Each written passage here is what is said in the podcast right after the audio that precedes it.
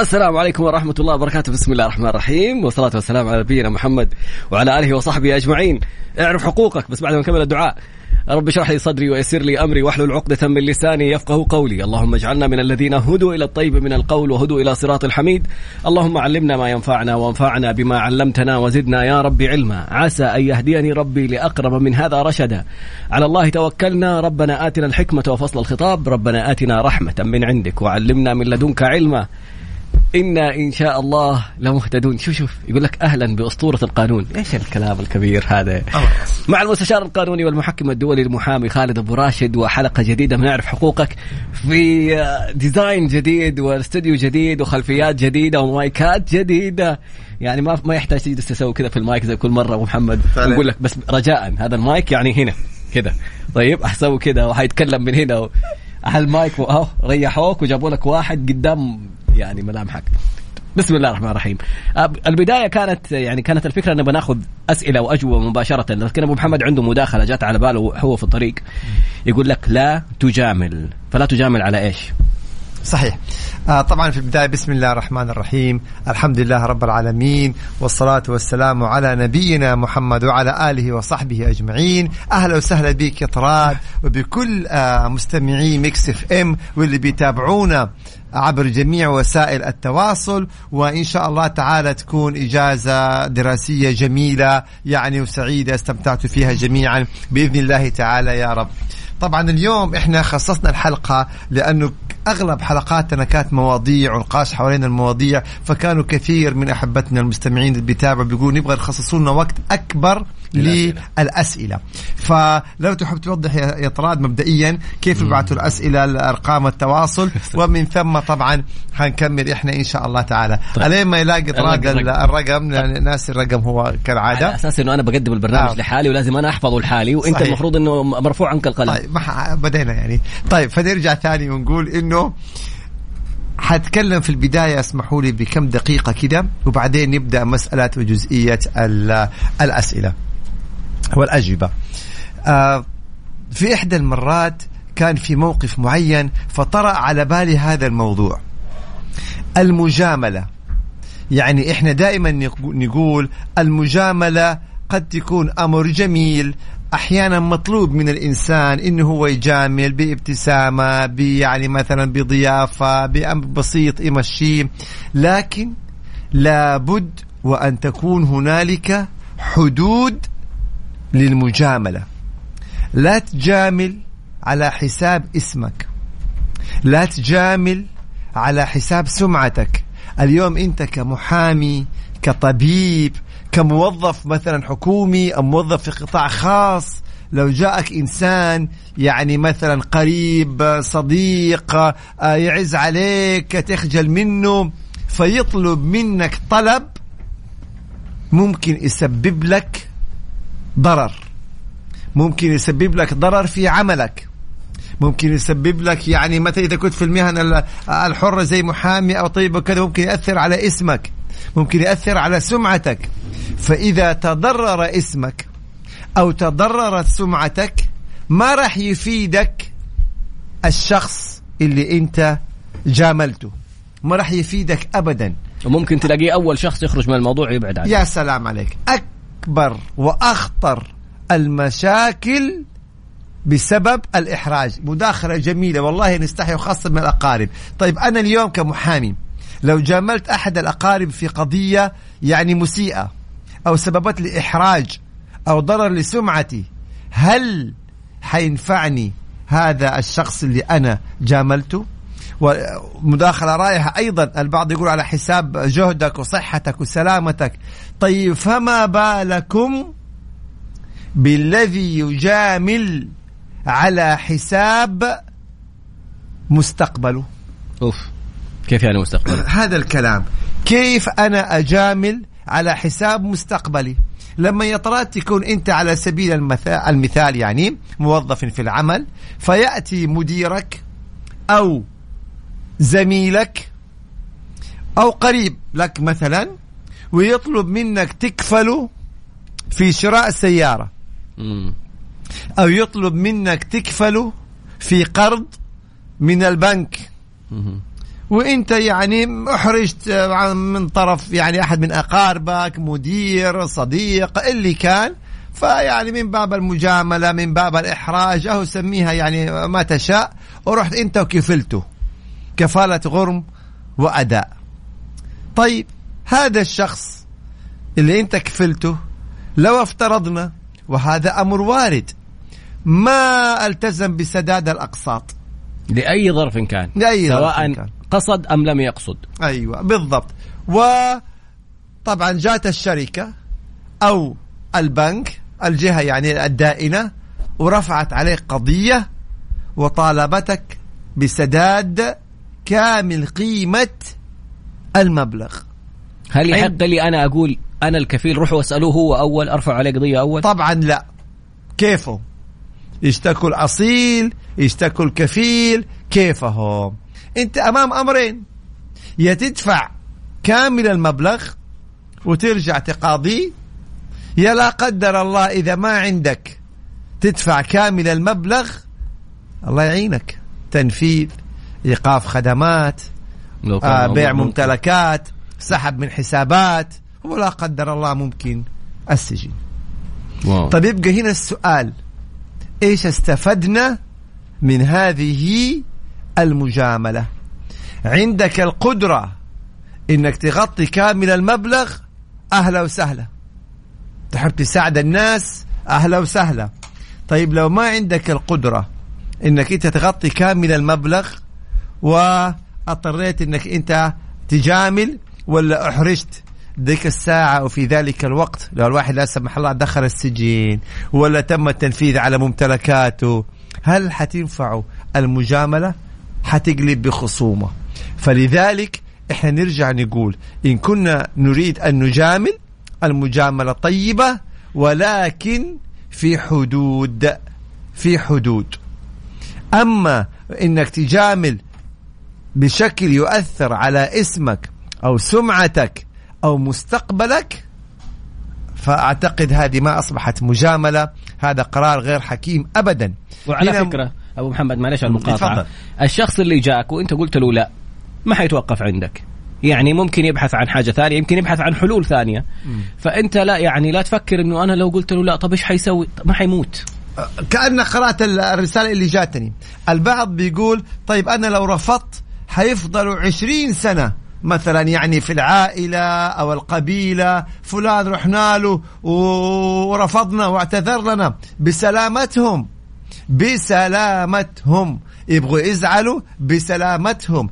الشخص اللي يا إما يضرني يا يزعل خليه يزعل بناقص هذا الشخص. إيش حتسووا يا قبيلة ولا يا. جماعة ولا يا عائلة؟ يروح- لما يروح لما يصير. لي لما يصير لي مشكلة. أيوه هذا الكلام. هل حيفعني. حتوقف وترجعوا تدافعوا عننا مثلا ولا حتقولوا كيف تفضح في الرجال خليك ساكت كمان؟ مؤلم جدا لما نجد أشخاص في السجن بسبب كفالة غرم أداء. لما نجد أشخاص عليهم تنفيذ وأحكام تنفيذ وسحب ارصده وبيع ممتلكات بسبب آه آه كفالة غرم وأداء. فلذلك بالضبط إيش ذنبي أنا أتحمل نصيبة مصيبة؟ بالضبط. عندك القدرة تساعد. جزاك الله ألف خير. جزاك الله ألف خير. ما عندك القدرة لا تجامل لأن هذه آخرتها. مشاكل قضايا أحكام واللي بده يزعل يزعل. يعني يا إما إني أنا انضر يا يزعل لا خليه يزعل بسلامته خليه يتكلم مو 20 سنة خليه يتكلم 100 سنة. هذه بس مقدمة لقائنا اللي حبينا نتحدث عنها من واقع مؤلم. لما تسأل فلان أنت ليك فلته والله مديري. والله قريبي. والله جاني من يعني من طرف أحد. فعلا لا تجامل على حساب عملك.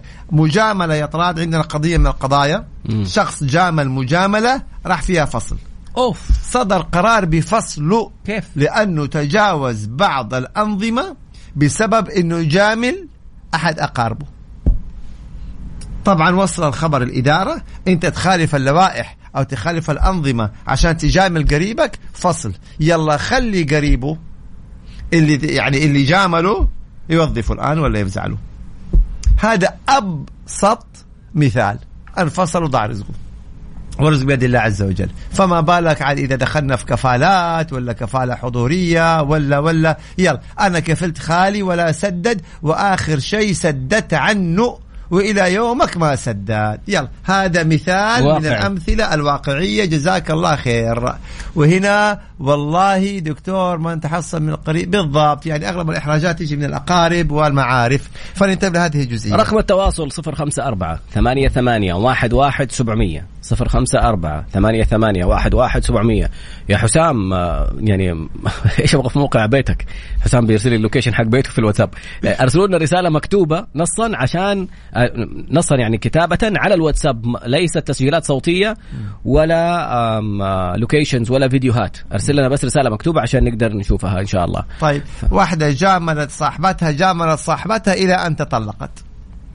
أوف كيف أي يعني؟ نعم تحرج دائما من جارتها آه، في الغداء وفي العشاء ودائما تستضيف يعني تنتبه لبنت جارتها الصغيرة وتنتبه لها أصبح الزوج يتضايق مرة واثنين وهي تقول له ما أقدر جارتي محرجة فلانة فلانة فلانة وصلت بالزوج طلقها يلا طيب. يعني هذه من آخر الاستشارات اللي كانت عندنا يعني بيقول لي إنه خلاص يعني طول النهار تجامل فيها وتيجي عندنا وتتغدى وأولادها نمسك لهم هم وانتبه لهم هم وكذا وكذا وكذا. نبهتها مرة اثنين ثلاثة ما في فائده طلقت وممكن نفس الشيء بالنسبة لأختها ممكن بالنسبة لأهلها ممكن بالنسبة والعكس صحيح طبعا. فيعني دائما نقول المجاملة إلى حدود وفي حدود معينة. بس أكثر من ذلك اللي يبغى يزعل بسلامته. سؤال جميل يقول لك اشتغلت مع شركة لمدة شهر يعني في فترة التجربة مم. وما أعطوني راتبي وما صار نقل كفالة عليهم، هل إذا رفعت عليهم شكوى حي يعني قاضوا إنه والله مو على كفالتنا ما يدوني الراتب؟ تمام سؤال جميل وتعرف إجابته؟ ما شاء الله يا تراد أنت مستشار الآن. حبيبي. طبعا لا علاقة بالكفالة في الأجر، إذا أثبت أنه عمل لدى هذه الشركة فسوف يحكم له بالأجر بإذن الله تعالى. مسألة الكفالة وغير الكفالة هذه مسألة نظامية أخرى لها تبعاتها. وأما الأجر فهو يستحق الأجر. هنا أحد الإخوان بيقول أنا ما توقعت المجاملة تسبب مشاكل بهذا الحد بل المجاملة تدخل السجن أيضا. يعني للأسف الشديد. نعم توصل خراب بيوت وتوصل أحكام تنفيذ وتوصل سجن. وكم كم واحد بسبب الكفالة الغرم والأداء كان في سجن كم واحد؟ كم واحد اضطر إنه يتدين عشان يسدد وهو كفيل ماله ودخل في الموضوع أصلا؟ وكم واحد صار عليه تنفيذ أحكام بسبب المجاملة؟ كم واحد انفصل من عمله بسبب المجاملة؟ مم. كم مثلا قضية طلاق حصلت بسبب إنه الزوج يجامل أصحابه وطول النهار في البيت؟ وطول النهار الزوجة غدا وعشاء وغدا وعشاء وأنا محرج منهم وأنا محرج منهم وهذا مديري في العمل وهذا صاحبي إلى أن خلاص يعني طابت وتطلقت. بالضبط لها حقوق يعني في في حقوق في البيت. والله يا فرد أصبح يهملها بسبب مجاملته لايش؟ لاصحابه والأصحاب يعني شافوا المسألة تكية وطول النهار ولليل وللنهار وسهر وطول النهار. خلاص يعني تقول لك أنا ماني متزوجته هو ولا متزوج أصحابه؟ فشوفوا ده كل شيء إن زاد على حده انقلب إلى ضده. آه والله كمية مشاركات رائعة. طيب يقول لك إذا أعطينا من الأسئلة آه خلينا ناخذ سؤال أول. إذا طلع إذا طلعت من الشركة والشركة الجديدة اللي أنا فيها طلبت عامل هل ينفع أتواصل مع أحد عمال الشركة السابقة بعد انتهاء عقدهم؟ بعد انتهاء عقدهم؟ نعم. خلاص انتهى عقده انتهى عقد عمله تماما وبالتالي بيبحث عن عمل فجزاك الله خير. لكن إنه يكون يعمل في نفس الشركة وتيجي أنت يعني تسحبه يعني قانونا ما فيها شيء إنما يعني ادبيا واخلاقيا وكذا يعني ننظر للأمور هذه. بس في بعض بس تنبيه على نقطة مهمة. بعض الشركات بيعطي لبعض العاملين أو الفنيين آه، سنتين ما يشتغل عند أي منافس. آه إذا كان منصوص في العقد المادة التي تحظر على العامل إذا ترك العمل أن يعمل في أي جهة منافسة لمدة سنتين فالعبرة بهذه المادة لأنها نظامية وموجودة في العقد. م. إذا مش موجودة هذه المادة في العقد أهلا وسهلا. طيب محمد لذلك لما توقع العقد انتبه. م. إذا انتبه تماما لهذه المادة. إذا وجدت في العقد منصوص أنه أنت إذا تركت العمل ما تعمل في أي مجال منافس لمدة سنتين يبقى فكر يعني بدقة قبل لا توقع العقد العمل. ناسبتك أهلا وسهلا ما ناسبتك؟ انتبه لا توقع. معنى هذه المادة أنه أنت إذا تركت العمل ما تستطيع إنك تعمل في أي عمل في جهة منافسة. مم. طيب أحيانا البعض يجي يقول طب يا أخي فين أروح؟ ما أنا طبيعي لازم اعمل في جهة منافسة. تمام؟ مم. مين قال لك توقع على عقد العمل. وأنت تعلم أن هنالك مادة بتمنعك من العمل لمدة سنتين في أي جهة منافسة. والله هذا الكلام مهم. فنقرأ العقود بدقة يا طراد. ممتاز. احسنت أنا شغال في شركة لمدة ستة شهور وبعد استقالتي عرفت إنهم ما كانوا مسجليني في التأمينات مع إنهم كانوا يقسموا علي التأمينات. بس ما س... ما خ... ما سجلوها. يقدم شكوى ضده في مكتب العمل ويطالب بهذه الأمور. واحد يقول طلع طيب هنا بيقول لي إيش اللي تعتبر جهة منافسة؟ الجهة التي تمارس نفس النشاط. الجهات التي تمارس نفس النشاط، يعني في مكتب محاماة يبقى مكاتب المحاماة، مكتب محاسبة مكاتب المحاسبة، مستشفى يبقى كل الأمور الايه؟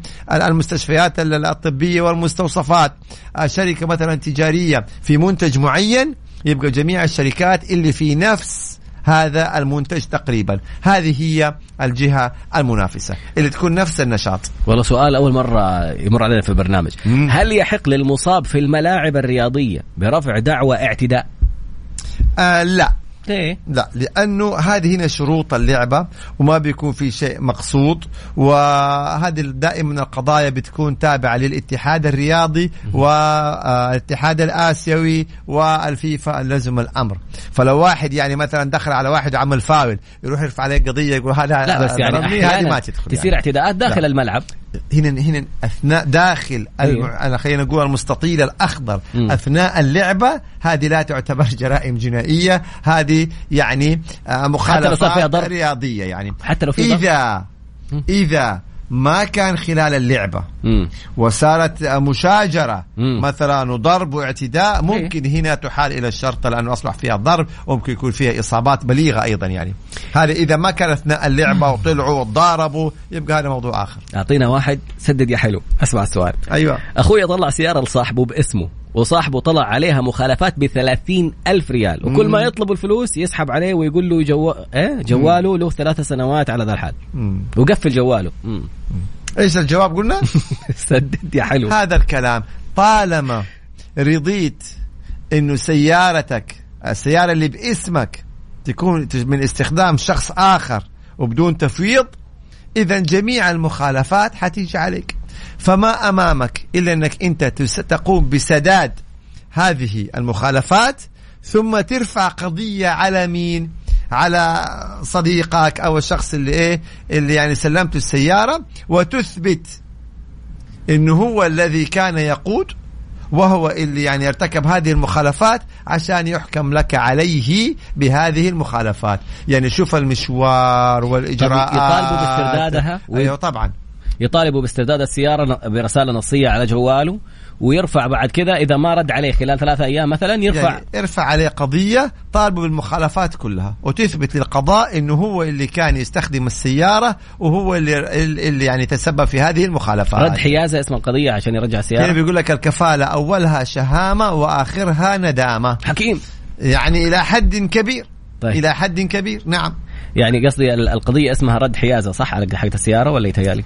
آه الاسترداد حيازة إيه ممكن. ممكن. طيب سؤال آه هذه رسالة واحدة بتقول فيها والدها بيتحرش بأختها ما هو الحكم في ذلك؟ حكم إحنا ما إحنا يعني جهة شرعية لكن أختي وهذه رسالة الشؤون الاجتماعية. رقم رقم خذ الرقم. إذا أختك أقل من 18 سنة اتصلي على واحد واحد ستة واحد واحد واحد. هذه لجنة حماية الأطفال.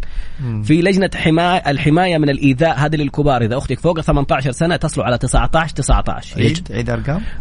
للأطفال تحت 18 سنة واحد واحد ستة واحد واحد واحد. مم. إذا فوق ال 18 سنة اتصل على 19 19 واحد تسعة واحد تسعة. رجاء لا تفكر أول شيء لا تخافي لأنه ممكن ما يقولوا أنت خايفة لأبوك لا قدر الله يسوي حاجة ولا هذا هذا لا ما له دخل في الرضا. بتمر حالات كثيرة في اتصالات ومن فضل الله الاتصال في اللجان والجهات الحكومية بيتواصلوا وبيحققوا مع- معاهم وبينسحبوا أحيانا يسحبوا المتعرض للأذى ياخذوهم في مكان آه، يسموه دار الحماية. ولا تخافي إنه ما حيسووا شيء ويرجعوك لابوك ويروح ي- يعني يستفزك ولا يماطل ولا يزيد في هذا الموضوع. لا تتهاون. إذا أنت تعرفي صاحبتك بيصير لها هذا الكلام من أحد أخوانها أو أحد أقربائها أو والدها هذول مرضى. يعني ما نقول والله لا نخرب عيلة لا خربي. هذا موضوع مو تخريب. أنت بتصلحي أنت بتوضح للناس حقوقهم وما حد حيعرف مين أنت. بإمكانك تتصلي وتقولي ما أبغى أحد يعرف مين أنا. هيسالوك بياناتك. قولي بياناتك بس لا قولي لهم ما أبغى أصرح بإني أنا اللي بلغت. ما يعرفوا مين بلغ. يجي اتصال تجي اللجنة يطلبوهم لتحقيق. وحيحققوا وحيتأكدوا وحيأخذوا البنت لحال وحيأخذوا الأب لحال. لا تخافي وبلغي رجاء. يعني أنقذي أختك عندنا حالات صاروا في أواخر العشرينات والثلاثينات ولا زالوا يعانوا من أمراض نفسية بسبب هذه الحالات. شكرا. آه. واحد كاتب القانون لا يحمي المغفلين. يعني إحنا دائما الجملة هذه يعني نقول انه القانون لا يحمي من يجهله وهذا فعلا كلام سليم. بمعنى ما ينفع نيجي نقول والله ما كنت أدري والله ما كنت أعرف. في السابق قد تكون قد يكون الحصول على المعلومة صعب. يعني إنه لازم تروح مثلا المحكمة تستفسر أو مثلا تروح مكاتب محاماة وتدفع لها كان في صعوبة. اليوم ما لك عذر. اليوم من جوالك تدخل على جوجل أو المواقع الموثقة أو المحامين الموثقين وتبعت سؤالك وتشوف الإجابة وإجابات على السؤال. يعني الحصول على المعلومة أصبح سهل جدا بغض النظر عن السابق. فلذلك ما لنا عذر ففعلا ننتبه. يعني إذا واحد ورد في كفالة خلاص فعلا القانون ما راح يحمي. ومرة ثانية استشارة مهما بلغت 500 ريال 1000 ريال 1500 ريال هي جزء لا يكاد يذكر فيما قد يحصل عليك من عواقب لا قدر الله في اتخاذك قرار خاطئ انت كان ممكن تتفاداه باستشارة واحدة. هذا صحيح. أحمد السقاف السيد الأعمى ذو البصيرة حبيبي أحمد يقول مترجم يتفق مع الناس على أسعار محددة وقت التسليم أعمال الترجمة يطالب بمبالغ أكبر فين يشتكوا؟ وزارة التجارة ولا فين يعني؟ طيب هذا مكتب ترجمة مم. يعني يشتكوا إلى مرجعه إلى الجهه اللي أعطته الترخيص هذا سؤال آه اثنين يعني ممكن يشتكوا نعم إلى الجهه اللي منحته الترخيص إنه هذا تم الاتفاق على مبلغ ثم خالف هذا المبلغ وبالتالي يعني عشان تكون عليه عقوبات إدارية وممكن ان هم يرفعوا دعوة في المحكمة يطالبوا باسترداد المبالغ اللي دفعوا له هي أو بإلزامه بتسليمهم الترجمة بالكامل. لدي ورقة دين من قبل سبع سنوات وموقع المستدين والتزم بالسداد خلال ملتزم فيها بالسداد خلال ستة شهور وإلى الآن سبع سنوات ولم يسي آه، لم يفي بوعده وما في شهود. كيف ممكن أسترجع الدين؟ يتقدم بهذه الورقة إلى المحكمة العامة. يرفع دعوة إلى المحكمة العامة بموجب هذه الورقة ويطالب بإلزامه بدفع المبلغ. فضيلة القاضي سوف يناقش هذا الشخص. فإن ثبت له صحة هذه الورقة وصحة التوقيع وكيف سلمه المبلغ في هذه الحالة سوف يحكم عليه بإلزامه بسداد المبلغ. بعد قليل حتى وإن مضى عليه آه، سبع سنوات ولا أكثر من سبع سنوات فالحق في شريعتنا الإسلامية لا يسقط بالتقادم. يلا. طبعا آه، هنا بيقولوا إنه نصائح القانون في آخر تيرم مهم جدا لكل من يدرس القانون إن شاء الله حديثي التخرج واللي على وشك التخرج حب المهنة. إذا حبيت المهنة راح تبدع فيها. أما إذا أخذتها ك يعني بس عشان شهادة عشان أتوظف وأدي العمل وأدور الراتب وانتهى الموضوع راح تبقى مكانك سر. إذا حبيت هذه المهنة دون تقيد بوقت ودون تقيد بمدينة ودون تقيد بأي شيء نهار ليل تقرأ تدرس تحضر محاضرات دورات ندوات تطور من نفسك. إذا حبيت المهنة راح تبدع فيها. إذا أخذتها كوسيلة للحصول على راتب يعني قد يتحقق هذا الأمر بس راح تفضل مكانك سر. وكان السؤال هل وصل السوق في المملكة السعودي إلى تشبع من القانونيين؟ إحنا بنقول في قانونيين كثير متخرجين ما شاء الله تبارك الله وقانونيات متخرجين. إذا اليوم أصبح الأفضلية للمتميز. إذا أصبح مجرد أنك تتخرج قانون غير كافي. حاول تبدع حاول تتميز تكون ثقافتك واسعة. دورات وندوات ومحاضرات ومطلع. عشان حتى لما تحضر مقابلة شخصية ما تكون مجرد خريج حدودك في اللي درسته لكن يكون عندك ثقافة جيدة جدا. هذه مهمة جدا. والله سؤال جميل. يقول لك وقعت مع أحد البنوك وطرف ثالث اللي هو صندوق التنمية على عقد في دعم. بعدين يقول فجأة, فجأة لقيت البنك ألغى العقد وقال أنت ما ما تستحق الدعم في هذه الفترة في هذه المرحلة من مشروعك. طبعا هنا ما نستطيع إننا نفتي في هذه الجزئيه لأنه ما قرأنا العقود وما نعلم على أي سبب استند البنك على عدم الاستحقاق، هل في شرط معين ما توفر، آه بند من البنود ما تحقق، فهذه مسألة لابد إحنا نقول أرجع إلى العقود المبرمة وأنظر إلى السبب اللي البنك استند عليه. في عدم استحقاقك ثم يتبين لك هل فعلا يعني تحقق هذا السبب بشأنك وبالتالي ما تستحق يبقى كلام البنك صحيح ولا غير ذلك يروح يشتكي كان؟ في سؤال يطراد هنا آه سألونه هو وهو إنه إذا أنا حولت مبلغ على شخص ما وعندي شهادة شهود وما دفع هذا المبلغ شوفوا من أفضل من أفضل وسائل الإثبات في. التعاملات المالية تحويلات البنكية. التحويلات البنكية والشيكات. من حتى ما تحتاج إلى شهود. مجرد إنه أنت حولت الحوالة وعندك ما يثبت إنك حولت هذا المبلغ على حساب الطرف الآخر أنت كده ثبت لك الحق. إذا عندك شيك وطبعا والقاضي يستفسر من البنك فتبين له أنه فعلا فلان سحب أو صرف قيمة هذا الشيك يبقى خلاص قضي الأمر. فلذلك دائما نقول تعاملوا بالحوالات وبالشيكات. أفضل وسائل إثبات. أما التعامل بالنقد فالله المستعان. هيا عليك أن تثبت إنك سلمت المبلغ. وهل أنت حتسلم المبلغ أمام شهود؟ طيب الشهود شافوك أعطيته. رزمة من ال من ال تم المبلغ. من الفلوس. عدوها. عدوها؟ ورقة ورقة.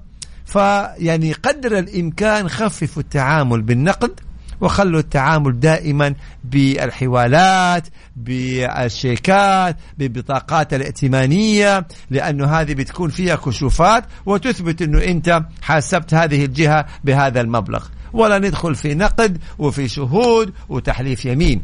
أما إذا كان التعامل خلاص حصل بالنقد يبقى حاول تشوف الشهود وإذا ما في شهود آخر المطاف هاي اطراد المحكمة. تحليف اليمين الشرعية في المحكمة.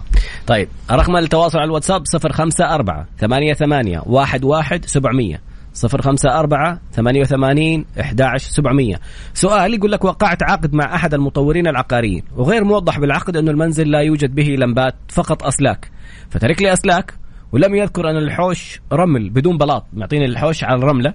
والجدران مو- موضح في العقد وتم بنائها على الطوب الأحمر وسايب لي إياها. أيوة. طيب. هنا دائما في عقود المقاولات شوفوا في جزئين. الجزء الأول يجب على المقاول أن ينفذ بنود العقد حرفيا. فإذا ما نفذ أو خالف بنود العقد بش يعني حرفيا بإمكانك أنك أنت تقاضيه وحيكون في تقرير هندسي أن هذا المقاول طلب منه تسليم المنزل على سبيل المثال. آه، مشطب بالدهانات بينما هو سلم طوب. فتقرير المهندس حيكون الفيصل.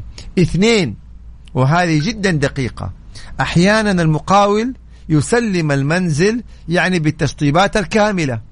ثم يتفاجأ زي ما وضح في السؤال أن على سبيل المثال الأ- الأ- الأرضيات البلاط أو السيراميك أو الرخام مثلا كانت معمولة على تراب وليست على صبة وخرسانة وخلطة مؤسسة يعني في غش في البناء.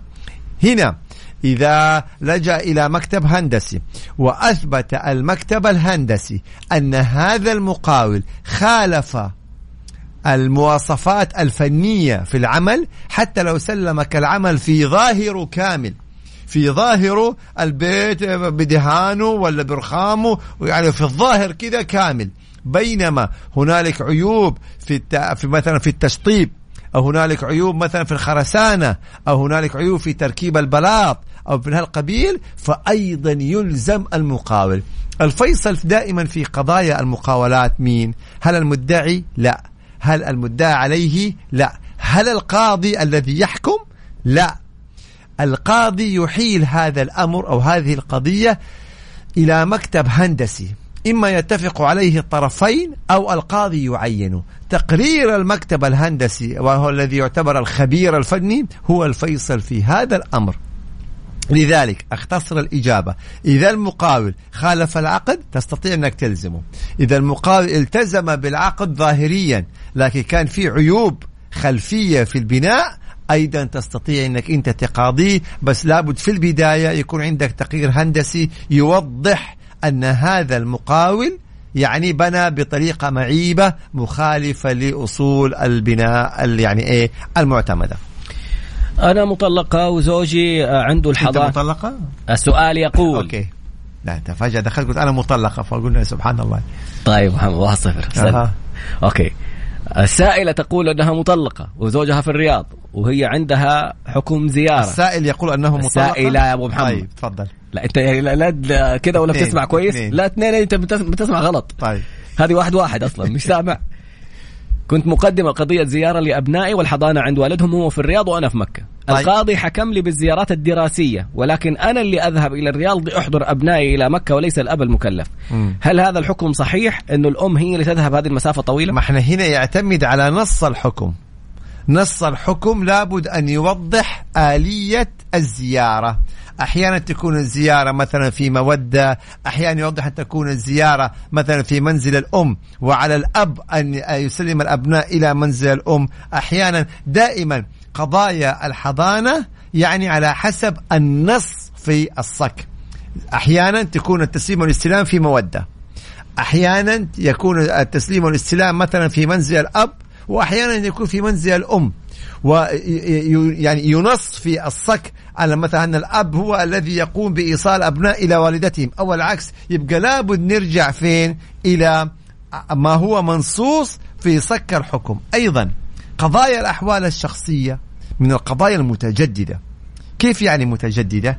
يعني الأصل في القضاء إذا قضية صدر فيها حكم ما يحق لك أنك ترفعها مرة ثانية. خلاص صدر فيها حكم وانتهى الموضوع.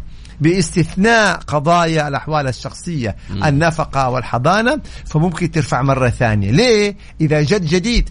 على سبيل المثال في هذه القضية مثلا أصبحت الأم يعني تجد مشقة أنه في كل مرة لازم هي تسافر إلى المدينة الأخرى اللي فيها الأب عشان تشوف الأبناء وترجعهم وترجع تسافر توديهم مرة ثانية وهذه فيها مشقة حقيقية. فهنا ممكن ترفع قضية وتطلب بإعادة النظر في الزيارة لأن هنالك مشقة على الأم. فينظر في هذه القضية ويحكم القاضي طبعا يعني بما يتوافق مع الطرفين لا ضرر ولا ضرار قدر الإمكان. سؤال ثاني بدأوا موضوع ال- المشاكل حقت المقاولين. مم. وعلى فكرة بس تنبيه وزارة الإسكان عاملة أحد ال- القطاعات المندرجة تحتها جهات تتحقق لك من المبنى قبل ما تاخذه وجهات تكشف على المباني. ما أتذكر إيش التفاصيل حقتها لكن ادخل على وزارة الإسكان حتشوف بعض البرامج الرائعة بصراحة اللي تقدمها. جزاك الله خير. السؤال. والله, والله جزاك الله خير. إي والله معلومة جدا هامة. آه سؤال يقول عندي تعهد من المقاول بتفويضي إني أنا أكمل البناء البلوك وبعدها يحاسبني للعمل لأنه أخذ العمارة بالمتر. كيف التقديم؟ لما أنا عندي 45 ألف مثلا كلفني باقي البناء كيف أقدر أقدم عليه عشان ألزمه ب طبعا يقدم له فاتورة على حسب ما فهمت من السؤال. مم. يعني إذا المقاول فوض المالك أن يقوم بعمل معين أو بجزء معين من البناء ويحاسب عليه خلاص. إذا المالك أو هذا الشخص يقوم بهذا العمل ثم يقدم الفاتورة إلى المقاول. فإن دفعها المقاول الحمد لله. إذا ما دفعها يقدم دعوة ضده في المحكمة ويطالب بإيش؟ طبعا يعني قيمة البناء اللي هو قام به. العقود حقت. المقاولات يعني برضو مرة ثانية نرجع نقول لك روح لمحامي يكون مختص يعرف لهذا الموضوع. كم حتكلف استشارته في العقد؟ ألف ريال شوف الآن 45 ألف ريال حيجلس يلحق فيها والله محاكمات فعلا يا طراد أنا أتفق تماما معك يا أخوان عقود المقاولات يجب أن تكون مفصلة بشكل دقيق جدا. وأما مسألة أن تكون مختصرة فهذه فيها خلاف. يعني أنا أعطيكم أمثلة بسيطة. والله أنا وقعت عقد مع المقاول أن تكون الواجهات بالرخام. طيب كان عرفت ما في رخام ب 100 ريال؟ وفي رخام متر بخمسة آلاف ريال. المتر.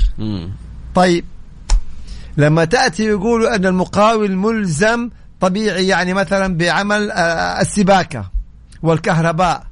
طيب في آه، مواسير سباكة آه، بسعر بسيط وفي المواسير الممتازة اللي بالسعر الغالي. تسليك الكهرباء التشطيب لابد كل شيء أن يكون بشكل دقيق. يعني كل ما كان العقد دقيق مم. تستطيع أنك أنت تحاسب المقاول. لكن لما يكون العقد مختصر كده ومبهم يبقى حتحاسبه على أي أساس؟ عندي بشرى في هذه الناحية. تفضل أستاذ. الآن في منصة في اجتماعات مع جهات حكومية حيوفروا منصة للمواطنين. هي أصلا بين الشركات. الآن تبغى تتعاقد مع أي أحد خصوصا موضوع المقاولات. تدخل على المنصة تسوي دعوة للمقاول. تعال تفاوض معايا داخل المنصة. إيش الم- المواصير اللي قلت عليها؟ إيش الانواع إيش نوع الرخام؟ إيش كل بالضبط. التفاصيل. أيوة. وهو بعد كذا حتى عند التسليم يصير توثيق لتسليم البضاعة بنفس النوعية ولا لا. أي خلل أنت عندك آه، دعوة كاملة تروح للمحكمة بشكل مباشر ممكن على التنفيذ حتى. من أكثر الأخطاء الشائعة في عقود المقاولات لما يكون السداد بناء على فترات. مراحل زمنية وليس بناء على مراحل البناء. يعني أنا أعمل عقد مقاولات مع المقاول عشان يبني لي مثلا فيلا. وإن كل شهر أدفع له مبلغ. كل شهر تدفع له مبلغ. طيب خلينا نفترض أن هذا المقاول ما قام بالعمل. تأخر بالعمل. عمل الحفرية ولا عمل أساسات وجلس عدة أشهر وخمسة أشهر وعشرة أشهر وما عمل أي خطوة. هل أنت في هذه الحالة ملزم أنك كل شهر تدفع له المبلغ وهو ما قام بالعمل الصحيح. بناء على العقد نعم. بناء على العقد نعم. ويروح يشتكيك. أيوة يروح يشتكيك. في المحكمة طبعاً. ويلزمك بالسداد. هيا ندخل في تفاصيل وقضايا ولكن المفترض إنك تقول له والله إذا قام بعمل الحفرية خلال مدة كذا فله مبلغ كذا. عمل الاساسات الدور الأول مبلغ كذا. عمل أساسات الدور الثاني مبلغ كذا. عمل أساسات كذا ثم مثلا وقت السباكة والكهرباء كذا. عمل الياسة مبلغ كذا. بدأ في تركيب تشطيب الأرضيات وهكذا. بهذه الطريقة تكون السداد. أما شهريا طيب ما عمل شيء وأنت أصبحت تدفع تدفع تدفع تدفع وتجد نفسك في النهاية ترفع قضية على المقاول إنه أستلم أكثر مما عمل. طب سلمته ليه؟ سلمته ليه العقد مما عمل. كثير من القضايا يا طراد كثير من القضايا إنه والله المقاول أخذ مبالغ أكثر من الشيء اللي عمله ويلا المحكمة وتعين خبير هندسي ويطلع يقيم العمل مقابل المبلغ اللي استلمها. طب من الأساس أنت سلمته أكثر ليه؟ فنرجع نقول العقود العقود العقود. سؤال ثاني وهذا دليل آخر إن شاء الله. شوف التحول التكنولوجي والتحول الرقمي.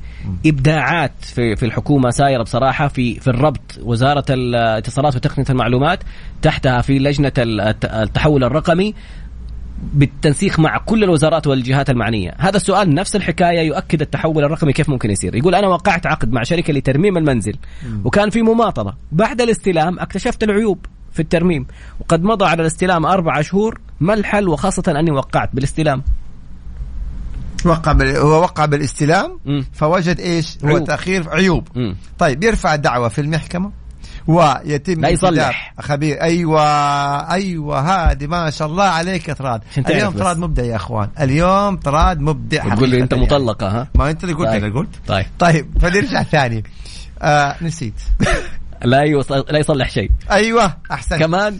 أيوه. واحد يقول لا بيسمع ولا بيفتكر طيب. طيب. فنرجع قاعدين يسمعوا هذا الله قاعدين يسمعوا فنرجع ثاني ونقول إنه آه إذا استلمت البناء ووجدت فيه عيوب لا تصلحها وبعدين تر- ترفع قضية. لأنه إذا رفعت قضية وانتدب المهندس وجاء المهندس ووجد إنه ما في عيوب ما انت صلحتها. طب كيف حتقاضي المقاول يجب أن تبقى العيوب كما هي إلى أن يأتي المهندس المنتدب من المحكمة. المهندس المعين من المحكمة ويعمل تقريره بعدها تصلح العيوب. أما إذا أنت أصلحت العيوب وبعدين ترفع قضية وتقول للقاضي والله كان في عيوب وأنا صلحتها طب أنا إيش عرفني إنه كان في عيوب؟ الله يبارك لك. ما كان ممكن أصلا إنه لو جاء المقاول قال له أصلا ما كان في عيوب. حتثبت كيف؟ فتبقى العيوب كما هي حتى القاضي يقوم بانتداب مهندس يطلع المهندس يعمل تقريره بعد ذلك تقوم بإصلاح العيوب لأنه خلاص قد في تقرير وضح هذه العيوب ووضح إيه تكاليف مثلا إصلاحها فيلزم المقاول إما بإصلاحها أو بسداد طبعا هذه المبالغ. حمد يقول أنا عند أختي تريد الطلاق بعد عشرة ثلاثين سنة من زوجها أنه كان سيء. يتلفظ عليها يحرمها ماديا حتى منعها من حضور فرح ابنتها وهو لم يحضر يا لطيف. فيقول كيف تعرف حقوقها قبل ما تنفصل أو يعني في خطوات انفصالها؟ يعني 30 سنة زواج والآن تبغى تتطلق؟ والله يعني أمر محزن إنه 30 سنة يعني هذه العشرة الطويلة وإنه يعني أكيد طبعا بينهم أبناء بدين انك أنت تقول إنه في بنت تزوجت وبعد العمر هذا يعني إذا في إمكانية للصلح يعني مثلا يتدخلوا الأهل الأقارب يعني قدر الإمكان إذا في إمكانية أكيد يعني حرام يعني هذا العمر هذا. م. ما في مجال خلاص عاد يعني الأمر لله. ذيك الساعة تقيم دعوى فسخ نكاح في محكمة الأحوال الشخصية وتوضح لفضيلة القاضي الأسباب وبالتالي سوف يتم فسخ النكاح. إذا أثبتت أن القصور من الزوج فسوف يكون فسخ النكاح بدون مهر بدون يعني ما تدفع ما, المهر. ما ترجعي له المهر. أيوه. إذا لم تستطيع أن تثبت إنه آه الأسباب من الزوج يعني ما أثبتتها أيضا سوف يتم فصل نكاحها ولكن إيش؟ بإعادة المهر.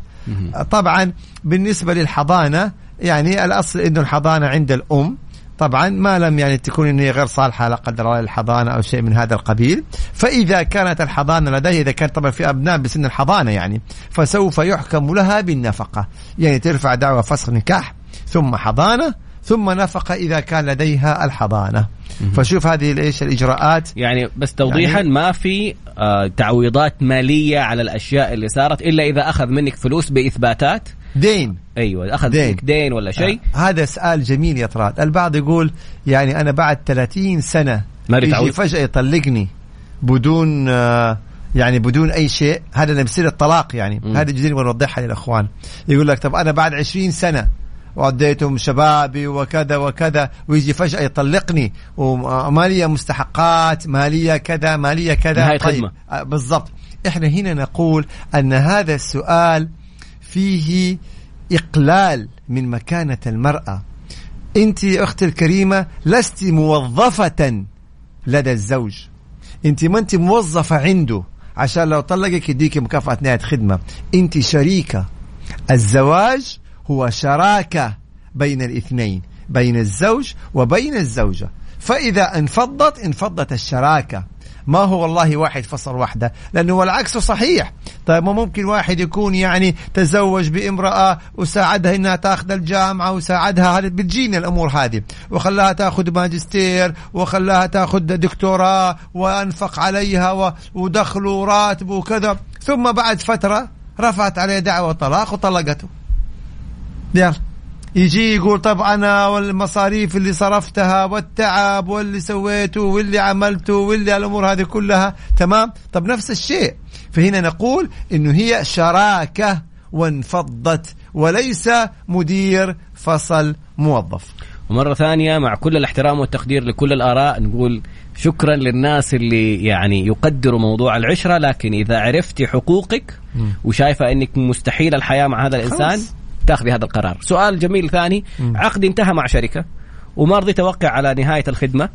ما رضي توقع على نهاية الخدمة ويقول لأنهم أعطوني فقط 20% من حقوقي. بعد ما رفضت التوقيع على نهاية الخدمة راح يسووا. بلغوا عنه تغيب عن العمل. لا يقدم دعوة على طول. تقدم بدعوة في مكتب العمل. ووضح إنه هذه الشكوى التغيب كيدية وإنه آه طالب بكامل حقوقك والعشرين في المية اللي كانوا بيعطوك هي مكتب العمل بإذن الله تعالى. إذا كان لك حق سوف يحكم لك بالمئة في المئة وليس بالعشرين في المية بإذن الله تعالى. آه، هل يمكن توكيل محامي إذا ذهبت القضية للاستئناف أم التوكيل فقط في بداية رفع القضية؟ تستطيع أن توكل المحامي في أي مرحلة من مراحل القضية حتى وإن حكم فيها حكما نهائيا وراحة التنفيذ. فتستطيع أن توكل محامي في أي وقت. يا أخي ما شاء الله في ناس كتبوا ورونا الصورة. كيف شافوا إنه في واحد جاء صورنا عشان جاء شخص وبنأشر له بعدين نقول كذا يعني وثبتنا عشان نصور معاه ففهموا إنه صورنا ما شاء الله تبارك ما شاء الله. الله تبارك الله الوضع خطير والله. ما هي طريقة ضمان المطالبة المالية في محاكم التنفيذ. عشان نوقف للتصوير. فضحتني يا طراد أنت كمان مرة. طب الرجال اللي يأشر لك ويسلم عليك ويسوي. أنت يعني يقول لك خذ بوز بيسوي كذا بالصورة. معقولة. طيب. في نظام المرافعات أشت- اشترك ولا اشترط أن يكون الدعوة لا تخالف الشرع والنظام وقد صدر الأمر الملكي بمحاسبة مخالفي نظام التمويل. ما هي طريقة ضمان المطالبة المالية في محاكم التنفيذ؟ ما مش والله. أنا ماني عارف لكن بالنسبة لمحا... ماني فاهم السؤال مم. ولكن بالنسبة لمحاكم التنفيذ محاكم التنفيذ تنفذ الأحكام النهائية أحكام صادرة من المحاكم التجارية أو من المحاكم العامة أو من محاكم الأحوال الشخصية أو من المحاكم العمالية فمتى ما كان هنالك حكما نهائيا محكمة التنفيذ تنفذ اثنين لا يمكن أن يصدر حكما نهائيا مميزا يعني واجب التنفيذ من الجهات القضائية ويكون مخالف شريعة ولا مخالف نظام. يعني قد القاضي يحكم حكما ابتدائيا يعني قد يكون فيه لبس كذا في استئناف. مثلا يكون في ملاحظات يصحح يعدل وفي النهاية لما يكون الحكم مكتمل يصدر ال- القرار الاستئناف بتأييد هذا الحكم. إن كان في بعض المخالفات هنالك محكمة عليا. تنظر في هذه المخالفات إذا كان الحكم مخالف شريعة ولا مخالف نظام عام أو كذا. وإنما محكمة التنفيذ تقوم بتنفيذ الأحكام النهائية الصادرة بشكل نهائي. صدمني واحد والخطأ عليه 100% تقدمت بشكوى للمحكمة. صدر ضده حكم بإلزامه بدفع لي ولم يدفع حتى اليوم. متى بيدفع؟ قدم هذا الحكم على محكمة التنفيذ. إنت بتقول متى ادفع طيب هل انت قدمت الحكم على محكمة التنفيذ؟ قدم الحكم على محكمة التنفيذ حتى يقوم قاضي التنفيذ باتخاذ الإجراءات يعني إيقاف خدماته منع من السفر سحب المبلغ المحكوم عليه من حسابه إذا كان موجود إذا كان مو موجود يشوف ممتلكاته ممكن يحكم ببيع الممتلكات حتى يتم استيفاء المبلغ بإذن الله تعالى ولكن قدم على التنفيذ. رقم التواصل الأخير آه، والآن باقي الخمس دقائق الأخيرة في البرنامج بعد ما شاء الله والله. الأسئلة يعني أيوة كانت ما شاء الله. بحر يا طراد والله. نعم. صفر خمسة أربعة ثمانية ثمانية واحد واحد سبعمية صفر خمسة أربعة ثمانية وثمانين إحداش سبعمية. بعد قليل إن شاء الله نعود. من غين طراد يقرأ الأسئلة. من فين طراد يقرأ الأسئلة؟ طيب فهنا في سؤال بيقول إني أنا سعيت في بيعة يعني عقار ومالك البائع وعدني إني إذا أنا بعت حيعطيني نسبة من المبلغ. فطبعا تمت البيعة وما أعطاه هذا المبلغ. طبعا تقدم بدعوى فورا إلى المحكمة ووضح أنه تم الاتفاق بينه وبينه على أنه إذا أنت جبت له المشتري المشتري وتمت البيعة من خلالك أنه يعطيك نسبة معينة وأنه هو ما أوفى. فإن شاء الله تعالى إذا ثبت لك الحق سوف يحكم. لكن يبقى السؤال إيش الأدلة اللي عندك؟ فين ما يثبت إنه وعدك بهذه النسبة. هنا بيقولوا هل يحلف؟ إذا أنكر. نعم. إذا ما ك... إذا كان الوعد شفاهة وما عندك شهود ولا شيء مكتوب تحلف اليمين. إيش الإثبات؟ تحلف اليمين إذا ما عندك شهود. ما في اتفاقية ما في رسائل نصية ما في رسائل واتس. كل هذا ما في؟ خلاص تحليف اليمين. طيب هنا شروط. عقد النكاح. لما تحدث عن شروط عقد النكاح كل الشروط في عقد النكاح متاحة. ما لم شرطا يحلل حراما أو يحرم حلالا. فالمؤمنون أو المسلمون على شروطهم. ما لم شرطا يحلل حراما أو يحرم حلالا. يعني كل الشروط متاحة. بشرط ما يكون هذا الشرط مخالف للشريعة الإسلامية. يعني إذا اشترطت الزوجة العمل إذا اشترطت مثلا أن تكون في منزل مستقل إذا اشترطت أن تكمل دراستها إذا اشترطت كذا وكذا وكذا كل الشروط اللي ما فيها مخالفة للشريعة بتكون ملزمة معينة. إذا اشترط دفع مبلغ في حال فسخ النكاح نعم وهو المؤخر. مؤخر الصداق يسمى فأيضا نعم كل الشروط متاحة بس لل- للوسطاء في البيعات العقارية أيوة. دائما اطلب من الشخص اللي يطلب خدمتك يكتب لك خطاب رغبة في شراء المكان إحنا ثبت حقك يعني يا فلان أيوه من سعادة الأستاذ فلاني. نحتاج كذا كذا من طرفكم من شراء العقار يقول لك إنه. البيع صار إلكتروني بين البائع والمشتري مباشرة الكترونيا يعني تمام أيوة. صحيح يبقى ثبت الاتفاق الذي تم بينك وبين البائع. ما عندك إثباتات؟ حلف اليمين. حتى وإن كان البيع إلكتروني. أوكي. أنا أس- أعمل استقبال في مكان واكتشفت قبل أمس أن المحاسب وجد عجز مالي عندي بسبب عملية سحب من الشبكة وكانت مرفوضة. صار طلعت الورقة مرفوضة ويحسبها إنه تمت العملية. طيب. فيقول هل الآن يعني تواصلنا مع العميل عشان يبلغ آه، يسدد المبلغ؟ طيب. لكن ما سدد. هل من صالحي رفع دعوة قضائية عليه؟ هو من حقه دحين إنه يروح يرفع دعوة قضائية ولا؟ على العميل؟ أيوه. أيوه طبعا. أنا يعني- كموظف؟ لا مو كموظف كصاحب العمل. طب أنا كموظف ال- الآن حملوني ال- ال- المبلغ ده. إيش الحل؟ إذا إذا تم تح- هو المفترض الآن من الأصل أن صاحب العمل هو اللي يرفع قضية على العميل ويقول ما سددني. أما إنه صاحب العمل خصم هذا المبلغ على الموظف لأنه أخطأ ممكن الموظف يقاضي العميل ويقول إنه هو ما سدد وأنا اضطريت إني ألتزم بدفع المبلغ بداله فيا فضيلة القاضي احكم عليه. فينظر القاضي في هذا الأمر. طيب تمت استقالتي وداومت شهرين والشركة رف- رفضت تدفع راتب الشهرين الإنذار بحجة أنه يوجد شرط جزائي للموظف المستقيل بدفع شهرين من راتبه. يعني هو الآن هو يقصد. إنه آه، أعطاهم إنذار الشهرين. لا أستقال خلاص قدم أستقال، استقالة طيب. يفكر إنه وخلاص يفكر إنه خلاص أخرج. طيب. ما أنت لازم في الاستقالة عندك على حسب. شهرين. مم. أيوه طبعا. يا تدفعها. هو ما دفع هو ما أعطاهم إنذار الشهرين. مم. فإذا ما أعطيتهم إنذار الشهرين أمامك أمرين. إما إنك تعملها تعمل الشهرين بأجر وما أو تستلم. إنه تخصم من مكافأة نهاية الخدمة. أحد الأمرين. طالما أنت جيت قلت لهم بكرة أنا مستقيل. طب مثلا في العقد مكتوب إنك أنت لازم تعطيني إنذار شهرين. كيف تيجي تقول لي بكرة مستقيل؟ اذا أنا أخصم عليك أجر هذه الشهرين. أو تيجي تقول لي حستقيل بعد شهرين. هذا خلاص، الإخطار. اعطيتني الإنذار. أيوه يبقى تكمل الشهرين وتأخذ راتبها. وبعدين لانك أنت أعطيتني إنذار الشهرين. عشان البرنامج خلص؟ أو أيوة. يشتغل شهرين كاملة وهم ياخذوا ما يعطوا له أجرها تعتبر كأنها ما هي م... أو من نهاية الخدمة. بالضبط. طيب إحنا كذا انتهى الوقت البرنامج خلصنا؟ أيوة. الصوت كان واطي إيه عالي، صوت عالي, عالي، كان. آه. إيه شديد. طراد يعني طراد حبيبي يصيح حبيبي. يقعد يتكلم. ده عبد الله. أيوة. يعني. طيب. خلصنا؟ انت ما صدقت ما شاء الله قلت لك قرب من المايك أكلت المايك. ما شاء الله طيب قرب المايك. بعد المايك إيه. طيب سبحانك اللهم وبحمدك أشهد أن لا إله إلا أنت أستغفرك وأتوب إليك أنا رديت لك هذيك حقت الأول طيب. السلام عليكم شكرا يا شباب نلقاكم إن شاء الله تعالى. في نهاية الأسبوع القادمة وأنتم على خير بأمر الله ونشوف الآن هل حيوفي اطراد ولا لا